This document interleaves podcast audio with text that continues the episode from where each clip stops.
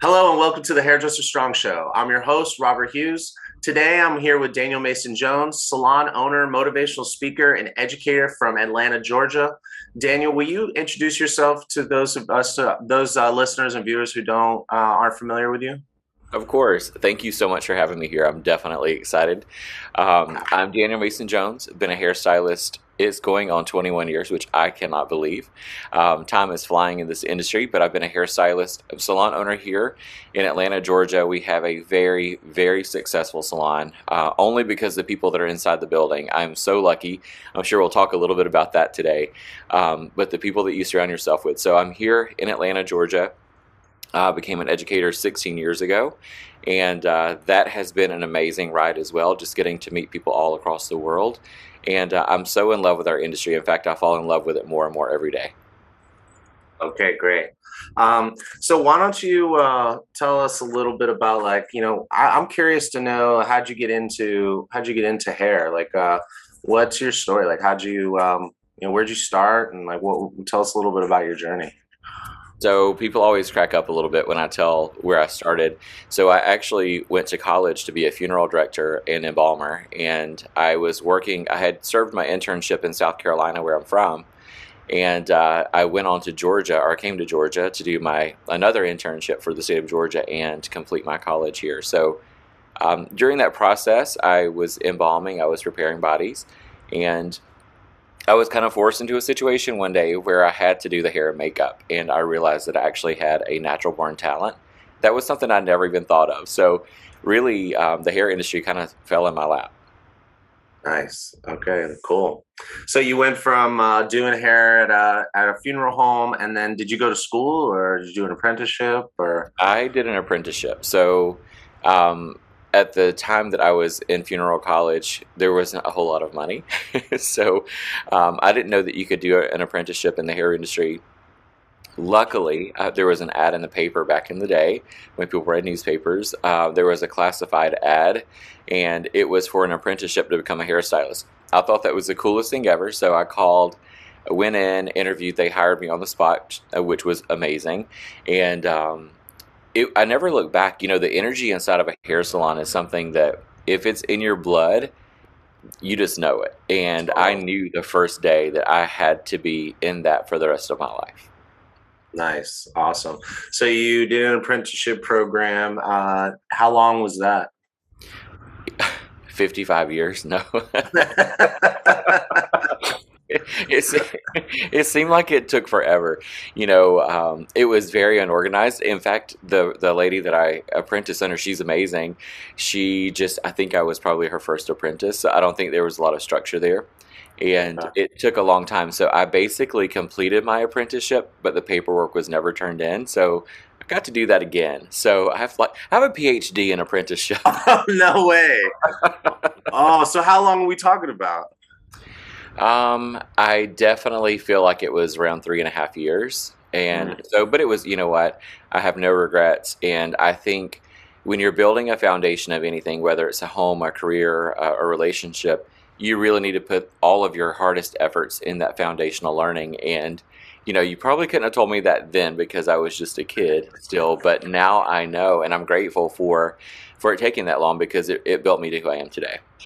That's good. So um, I like that message. Uh, I don't think there's anything wrong with uh, apprenticing. Um, I mean, I spent three years uh, working in a salon, you know, working all the different functions before I got to do hair behind the chair. I mean, other than models and stuff right. like that, you know, like a paying client customer, you know.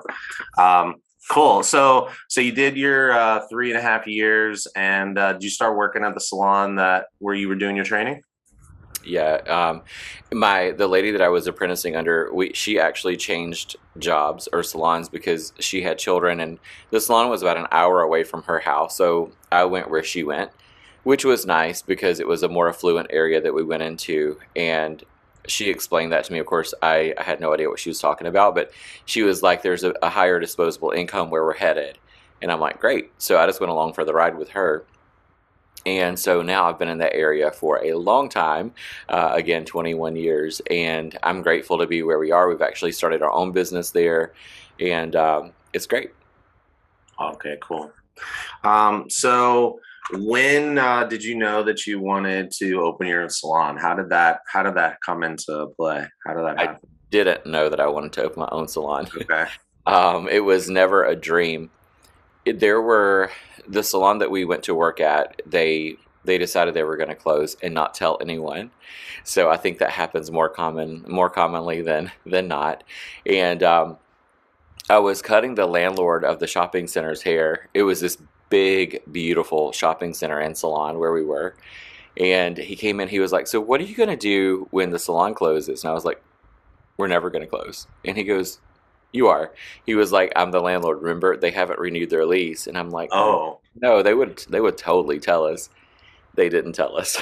Oh, no. And so I cut his hair again, and he the same message rang pretty true. And, and so I went into panic mode. Now, I grew up extremely humble, not a lot of money, and I never wanted to go back to that. Uh, that was just a huge fear of mine. And I was like, well, if this salon closes and I lose all of my income, I'm going to go back to that. So I do believe that you have to have some control in your career. Um, and so I left, and there was a salon across the street that had been coming, they would come and get blow dries with me. And of course, at the time, I didn't know. I was young and naive. I was working in a salon at that time for thirty-seven percent commission. And the salon across the street was willing to give me fifty-five percent commission and, and pay for my assistant. So I was like, oh my God, this sounds so good. Well, you and I both know anything that sounds too good to be true, guess what? It is. Yeah, totally. So I went to work there. I've always had a, a large clientele and following, and I went to work in the salon. And sure enough, the salon that I was at, um, they sent a fax back in the day. They sent a fax over and thanked everyone for their time in that company, but they were closing the next day. So I'm glad that I did jump ship when I did. And um, so I went to work, fifty-five percent commission. Those first two paychecks were amazing. And then the owner of that salon, I think, was maybe a little bit of a rookie, and people get so caught up in percentages in this industry without really knowing the business, the outgoing, the fixed, the variable income costs. And um so it wasn't long behind that that salon closed also. So um, it ended up where we were kind of forced into a situation where we opened our salon. Okay, cool. And so so you ended up leaving the salon you're at, opening up a different salon, not necessarily take over. So how did that salon end up doing with that, with that rookie? Yeah, how long did that take? Um, after after I left there, there were some problems in management, some pretty significant problems in management. You had four, four adults trying to live off of a salon. Uh, and I know as a salon owner, that's not possible, um, yeah. unless you have like fifty-five salons and you're paying no money at all to your employees. So they lasted probably four months, maybe six after I left, and they also closed. Um, and it was a great learning lesson. The The reality was I actually got fired um, from the salon, which was a blessing. And the uh, the owner or the owner's father that was running the front of the salon uh, heard that somebody was leaving in the salon, and they, they pinned the tail on the donkey and thought that it was me. It wasn't. I'm a super loyal employee. You basically would have to run over me with your car to get me just to jump. Um, and so I was going to be there for the long haul, just like I would have been the other place had I not heard they were closing. And um, long and short of that, I went to work at a place very temporarily, and it was the nicest guy. He'd been in the business for a million years, I think. And he says, you know what, come work in my salon. I'm going to be upfront with you and let you know that I'm selling this salon also. And I said, you know what? It seems to be an omen wherever I go. And he offered to sell me that salon. And he was so nice. I was like, I don't want a salon. And then he kept talking me into it. And so long and short, um, when it came time for me and my husband to open a salon, he helped us. And he was so instrumental in that, in giving us the information, you know, the real numbers, the real numbers, because a lot of hairdressers, you know, they're artists. That's what we do. And we don't activate the other side of our brain. So there are numbers there, and it is a real business. And so that really set us up for who we are today. So, you know, if you're watching, listening, whatever, however you're consuming this content, I'll say to you that every single thing that you're going through in your life, in your journey, is getting you to where you need to be. Just keep your eyes, ears, and heart open to understand there's always something amazing just in front of you. That's good. That's good.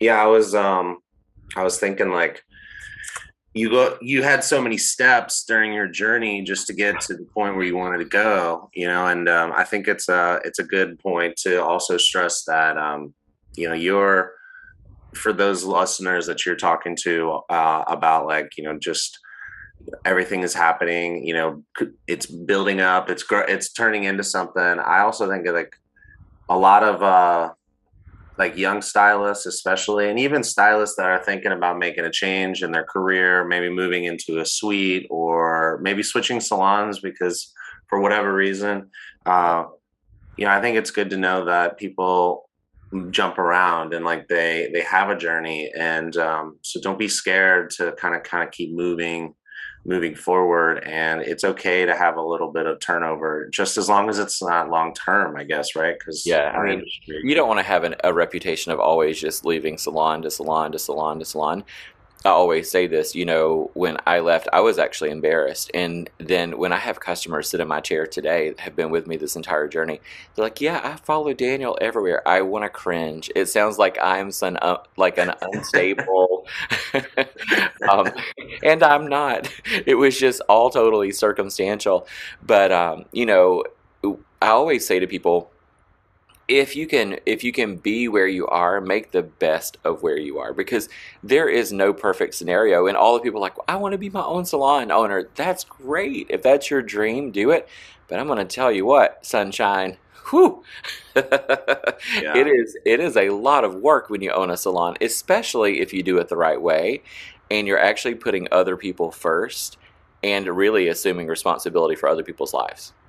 Mm, that's good. Yeah, business owner, you have a lot of on your plate. You know, you got it's a lot people relying on you for their uh, bills and their families to feed their, you know, feed their families. And, yeah, when the color order doesn't come on time, the everything points to you. I'm like, I don't work with that company. I don't work for U P S. I placed a huge order. I, you know, it, there's so many things that are out of your control, but you have to keep everybody happy. In addition to doing your guest. So it, it's definitely a lot of stress, but it's worth it. Yeah, that's good. So um, how uh, how big is your salon? How many, what, like, do you do skin, any skin or nails? No nails, um, no massage. We do anything, I say anything that makes you more beautiful is what we do. So not that nails don't, if you're a nail person listening, um, but we do skin and and hair. And right now, we just hired, I think, five or six. I don't know, to be honest. But we'll, we'll be safe and say five uh, new people on our team. So we are currently at sixty-six people inside of our one location right now. Oh, wow. Wow. How big is the location? six thousand square feet. Oh, yeah. That's a pretty big operation. We need more space. Yeah.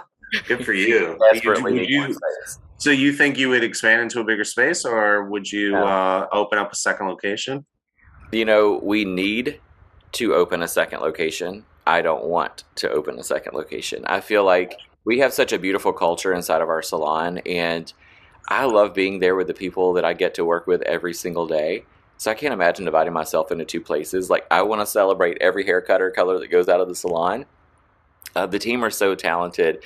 So to not be able to see both locations, I probably would have a, an issue with that. I just, for me, uh, most of the team call me their cheerleader all the time, because I'm constantly going around talking about how beautiful their work is, you know, or whatever that might be, because I'm so freaking proud of them. So nice. one one big location right now, and we're we're doing a lot of flex schedule inside of our salon. So our team do have flexibility over their hours. We're a very unusual commission salon, I think, and without offending anybody in any market. I think there is a market for every person, but our salon is so unique and different. It works. We are definitely a commission salon. Let me just put that out there. Um, but we work as a rental salon. So there is that flexibility of hours and scheduling. So somebody says, hey, I can I can work Fridays and Saturdays. I'm like, okay, that's cool. Um, it's just not an issue for me. And we luckily have a, a demand, and we always have people wanting to work inside of our culture. So it's just not an issue. Um, so that's kind of fun too. So uh, so I um. You said that uh, you're very uh, different and unique, and so um, so no most so for any stylist not uh not familiar with uh you know, if you're like a new younger stylist, newer stylist, or um, you're you know, I don't know, you're thinking about getting in the industry, or you think about opening a salon. I'm actually helping someone who's thinking about opening a salon, and she's like, well, "What type of business models are there?" Blah blah. Um, so, huh? So many. Yeah, yeah, exactly. Um, you know, the basic is a commission salon. Basically, the hairdresser shows up, uh, does their work, they get a cut, and they leave. That's it. Like they just do hair and leave, right? Would you say that? Yeah, and then the rental. Go ahead.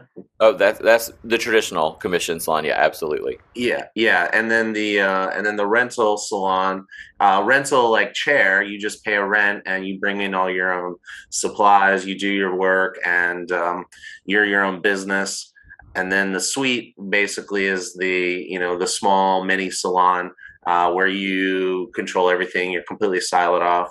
So how how is yours uh, different? I'm very curious to hear about different business models. So we we are proud to be a commission salon. I know commission salons get a bad rap because there are so many bad commission salons out there, um, you know, and and I get it. it. But I don't. If you are listening and you're in the rental mentality, like I'm only rental, I don't look at people as like I'm only commission. That's just how I operate my salon. Um, there's a model for every single person out there, and as long as you're happy and successful, that's the model that works for you. And so uh, inside of our salon, one of the things we're most proud of is we pay up to fifty percent commission. So that makes me happy in itself. And there's no hidden fees, back bar, service charges, any of that stuff. We did not want to do that. We had that done to us. And I was always like, how do I know? no, this just seems a little weird. And, and again, no offense to anybody that's a commission salon owner. You do you. I'm over here doing me. So, um, but we wanted to be bigger than that. We wanted to provide, you know, let's be real, Robert. Hairdressers don't retire. Yeah. Let's get back to the fundamentals. So I hear people saying, well, I'm my own boss and I make all of my own money, but you still don't retire. Yeah. So you can say that, but you still don't retire. And so, and commission salons just the same. They don't retire. So I was like, I'm going to put an impl- um, a retirement plan in place immediately for my team. So we have four oh one k with a four percent match. And I'm so proud right now. We actually have our advisor coming in this Friday for our team celebration meeting. And we have contributed two million dollars in nine years to our team. Nice. That feels good. Um, yeah. You know, salons don't, most companies don't even do that anymore. So we do that. We also have health benefits for our team. Uh, years ago, we had a stylist that her daughter was diagnosed with cancer just at four months old. And she was worried because she didn't have health insurance. And I was like, you know what? I saw the stress on her face. I was like, that's never going to happen again in my company. So we have health care. Um, we also do one hundred thousand dollars a year in education, which is super cool. Uh, we're going to exceed that in twenty-two just because that we haven't been able to travel for so long. So right this minute, uh, we have six people signed up to go to London, God willing, and the borders stay open uh, in June. So those were that was two thousand dollars per person. So we gave out sixty thousand dollars worth of uh, trip bonus just like that in our company. Um, we do other bonuses. We pay very high retail commission, uh, up to twenty percent retail commission. We just want to make sure that our team are actually successful. And that's our biggest our biggest thing. Our number one customer in our salon is our team. Nice. Like the number that. two customer is our guest.